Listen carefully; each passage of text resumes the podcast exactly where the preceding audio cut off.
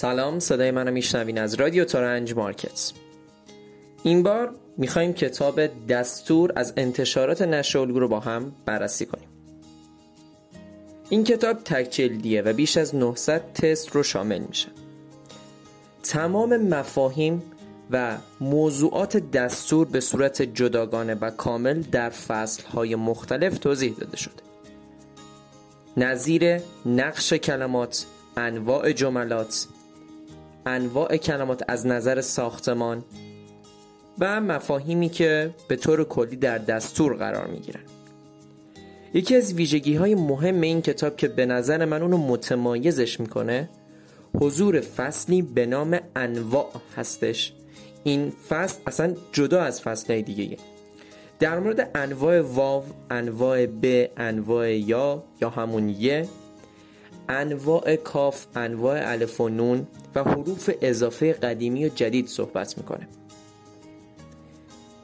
ویژگی که باعث میشه تورنج مارکت این کتاب به شما پیشنهاد بده طبقه بندی تست ها به صورت آسان متوسط و دشواره.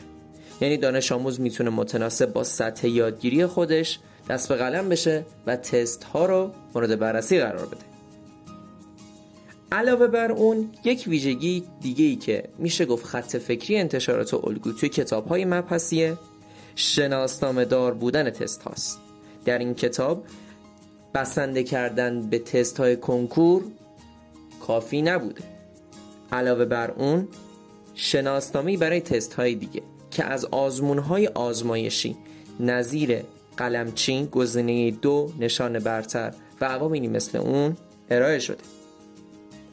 به عنوان جنبندی پایانی می‌تونم بگم که کتاب دستور نشرالگو واقعا کتاب خوب و مفیدیه.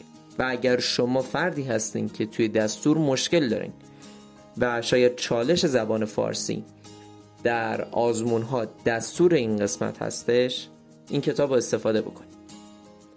تورنج مارکت رو فراموش نکنید موفق باشید.